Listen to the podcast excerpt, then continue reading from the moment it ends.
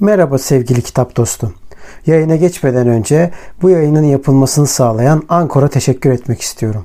Ücretsiz olan Ankor, podcast'inizi doğrudan telefonunuzdan veya bilgisayarınızdan kaydetmenize ve düzenlemenize olanak tanıyan araçları mevcut. Ankor, podcast'inizi sizin için dağıtır. Böylece Spotify, Apple Podcast ve daha pek çok yerde sesiniz duyulabilir.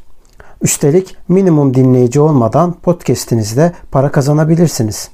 Tek bir yerde podcast hazırlamak için ihtiyacınız olan her şey Ankor'da. Yayına geçmeden önce hadi vakit kaybetmeden ücretsiz Ankor uygulamasını indirin veya başlamak için ankor.fm'e gidin. Şimdi podcast'ime geçebiliriz.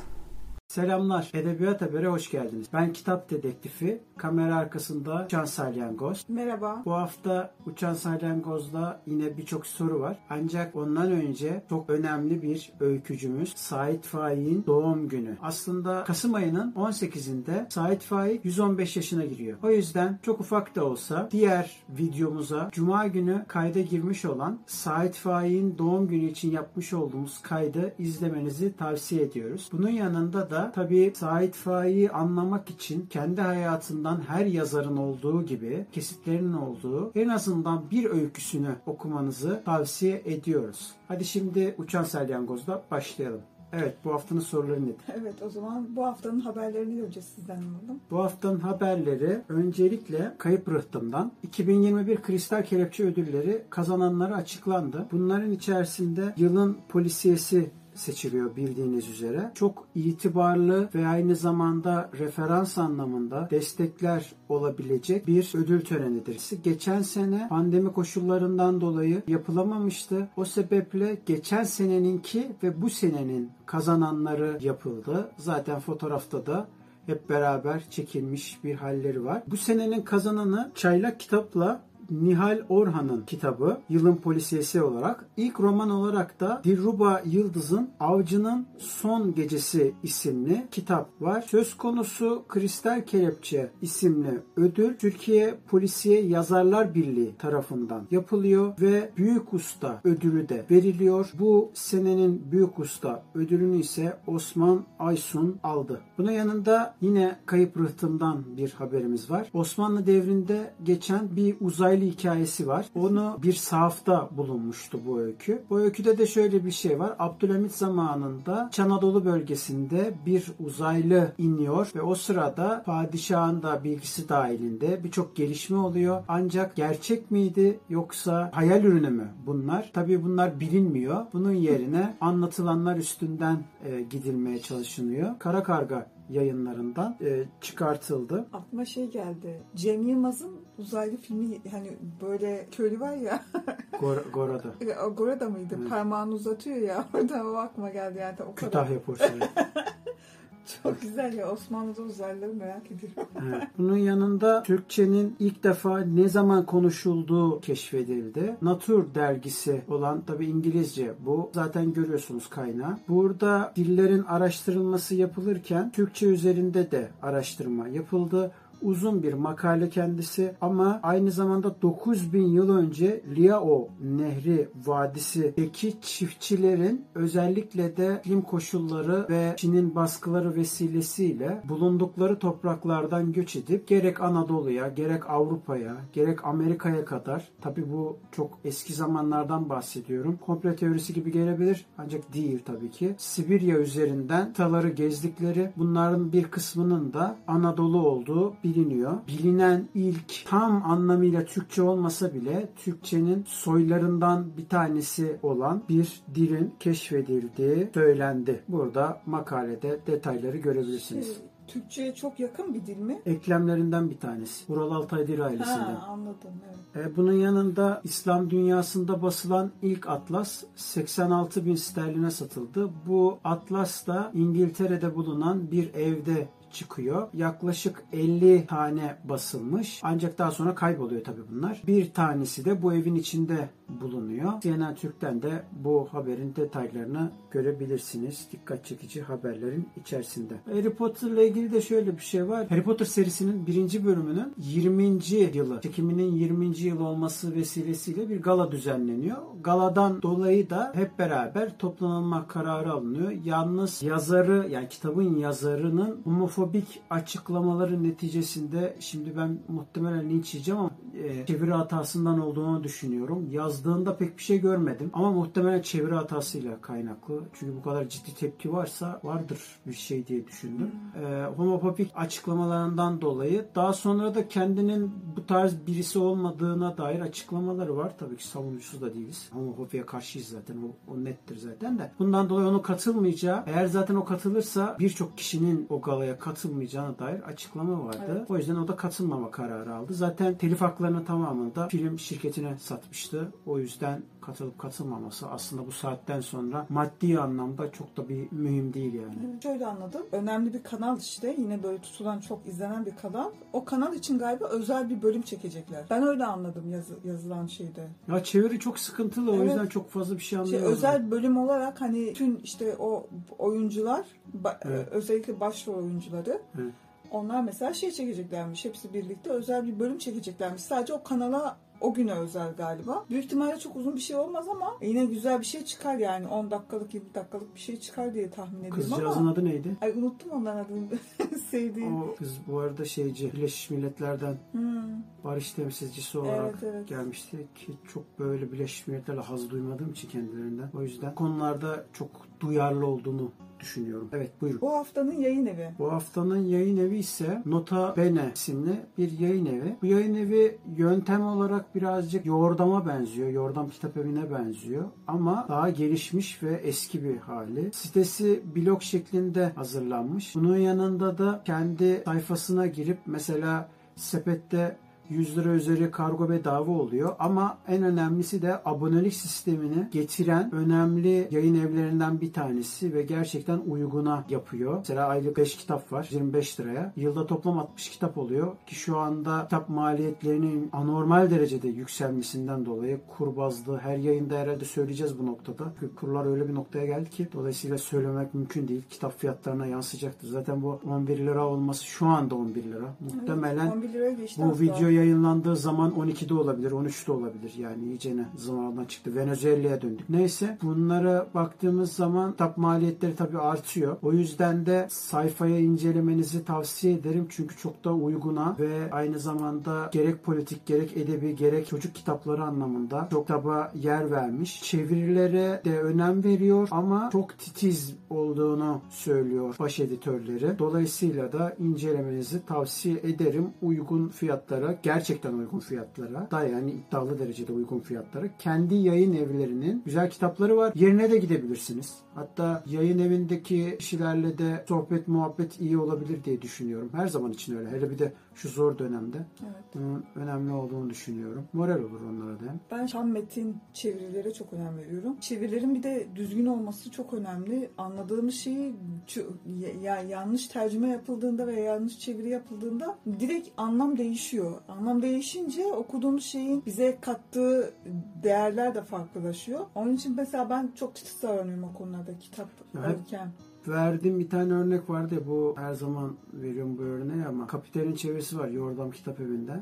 Mesela Nail Satlıgan'ın çevirisi var. Çok uzun süre çevirmeye uğraşıyor. Başarıyor da ama birinci cildini ömrü yetiyor. 2 ile 3'e yetmiyor. 2 ile 3'e başkaları tabii çevirmeye çalışıyor. Hatta onunla ilgili Toplumsal Tarih dergisinde çeviri macerası var Kapital'in. Onu da tavsiye ederim. Sayısını hatırlamıyorum ama zaten yazdığınız zaman çıkar internette. Bu çeviri macerasının içinde Nail Satlıgan da var. Nail Satlıgan'da 2 ve 3'te olmadığı için çevirilerin içerisinde tabii şöyle bir sıkıntı doğuyor. Birincide kullanılan kelimelerle ikinci ve üçüncüde kullanılan kelimeler farklı. Dolayısıyla da konu teori olunca da iyice karışıyor ortalık. Mesela yıllarca Komünist Manifesto'yu çevirilerinde hep ciddi sıkıntılar vardı. Köylüler sürekli aşağılanırken işçiler sürekli yüceltiliyordu. Ama bu Marx'ın düşüncelerinde hep böyle bir sıkıntıya sebebiyet veriyordu. Dolayısıyla da Komünist Manifesto'nun niye yine Nail Satlıgan tarafından çevrilmesi neticesinde bunun aslında böyle olmadı. Tamamen bir çeviri hatası oldu ortaya çıktı. Çünkü çevirenler genellikle kolay geliyor diye mesela Rusçadan çevriliyorsa eğer Rusçadan İngilizceye çevriliyor. Rusça ve İngilizce çevirilerine bakmadan direkt İngilizce çevirisine bakıyor. Ya da dünyanın tamamına bakmadan direkt İngilizce çevirisine bakıyor. Mesela Nail'in Kapital'in birinci cildindeki baktığımız zaman şunu görüyorsunuz. Dünyadaki bulabildiği bütün kapitalleri inceleyip hepsini dipnotlarla burada böyle geçiyor, burada böyle geçiyor. Paragrafın gidişatına göre şu daha makul geliyor. Dolayısıyla bunu kullandım diye dipnotlarda belirtiyor. Çevir işte böyle yapıyor. Kolay değildir. Emek, emek isteyen bir durum gerçekten.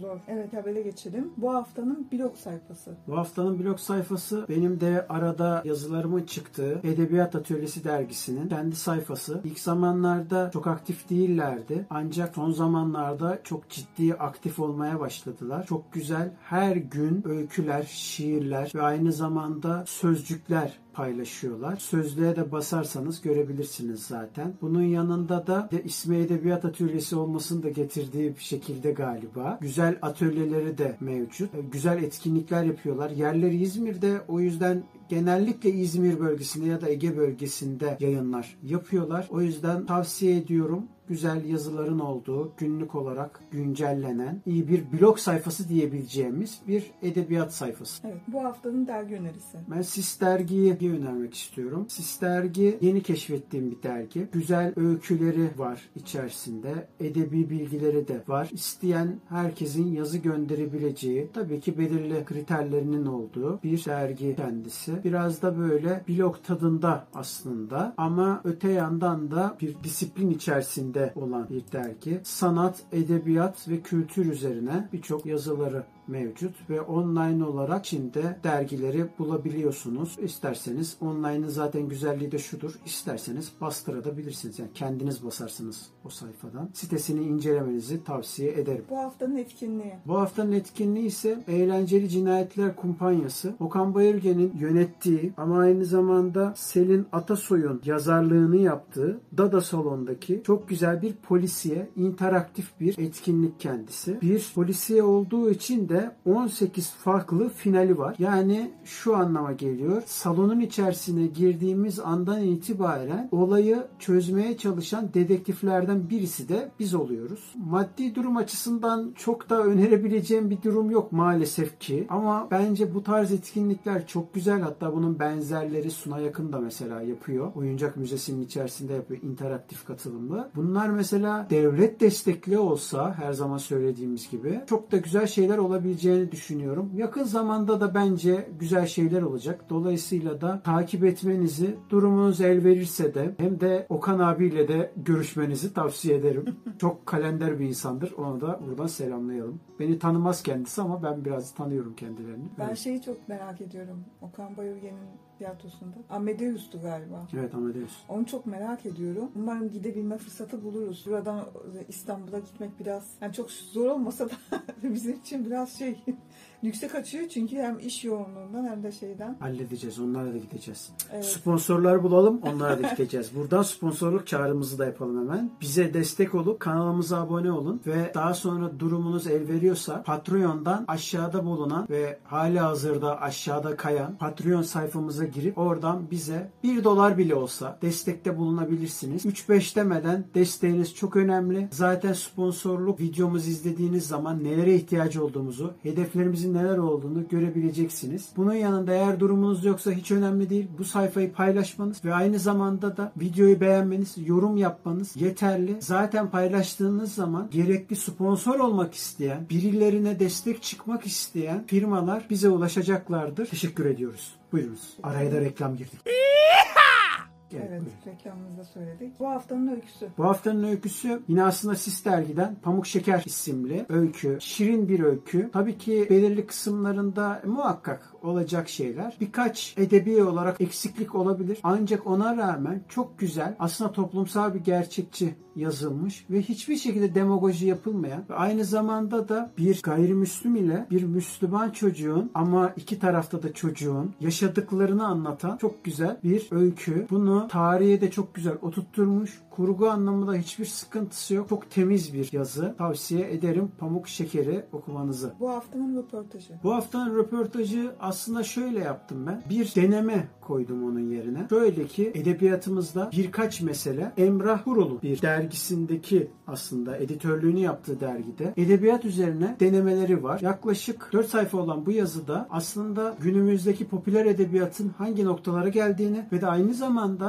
yazarlık çılgınlığı içerisinde o yeni yazar olmak isteyenlerin düştüğü hataları güzel bir şekilde eleştiriyor. Bununla ilgili de aşağıda parodi gibi bir yönüyle de sert bir eleştiri maddelerini dizmiş. Ama tabii onu dalga geçerek yazmış. Parodi mi denir, deneme mi denir onu çok bilemedim. Ama çok güzel bir yazı. Bazı konularda eleştirilerim olsa da Emrah Kurul'un bu yazısını tavsiye ediyorum. Sıra bu haftanın sözcüğünde. Bu haftanın sözcüğü aslında Euronews Haber'den geliyor. Bu kelimeler diğer dillere çevrilemiyor. Zaten ekranda da görmüş olduğunuz kelimeler var. İtalyancadan Portekizce'ye, Danca'ya, İspanyolca'ya, Norveççe'ye, Almanca'ya, Rusça'ya ve İsveççe'ye birçok kelime var ve bunlar sadece o dillerde var. Mesela bir tanesini Türkçe söylemeye çalışayım. Söyleyemeyeceğim muhtemelen. Abibi Occo mesela. Bu İtalyanca. Desanraccia Chancho. Bu birazcık şey gibi Kemal Sunal'ın var ya Çançinçon konuşmasına benziyor. Daha çok Şener Şen değil mi? Oo Danca var bir tane. Mümkün değil söylenemez. HYG Lig. Ya bu nasıl bir enteresan E, ya. bizim Türkçemizde de şey var. Ne? Afyonkarahisarlıgillerden misiniz? Hayır Benim hayır. E, çek çekli bir şeyler falan oluyor ya. Götür geçti getir geçti. O, o, ama TDK ile dalga geçmek için vardı. Öyle mi? Ben onu gerçekten koymuşlar. TDK'nın zamanında otobüs Ne için bir söylediği yani. hayır TDK'nın zamanında otobüs için söylediği kelime. E, TDK maalesef ki politik iktidar kim olursa olsun onun hızlıca kadrolaştığı bir yer oluyor. Bir orası oluyor bir de tarih kurumu oluyor. Çünkü oraya ele geçiren genelde kitleleri ele geçiririm düşüncesine sahip oluyor. Dolayısıyla da bu iktidarlardan bir tanesi hatırlamadığım bir dönemde otobüs için böyle bir şey kullanıyorlar. Evet, Yanılmıyorsam muhafazakar bir kesim ele geçiriyor. Öyle mi? O dönemde 80'ler falan olması lazım. Böyle bir şeye dönüyor. Oturgaçlı götürgeç Ha, otobüs. evet evet evet. Otobüs için. Oturgaçlı götür Ha. Türkçe'de de mesela yakamoz. İsveççe'de mangata demekmiş. Ben oturgaçlı götür geçte kaldım henüz. Evet buyurun.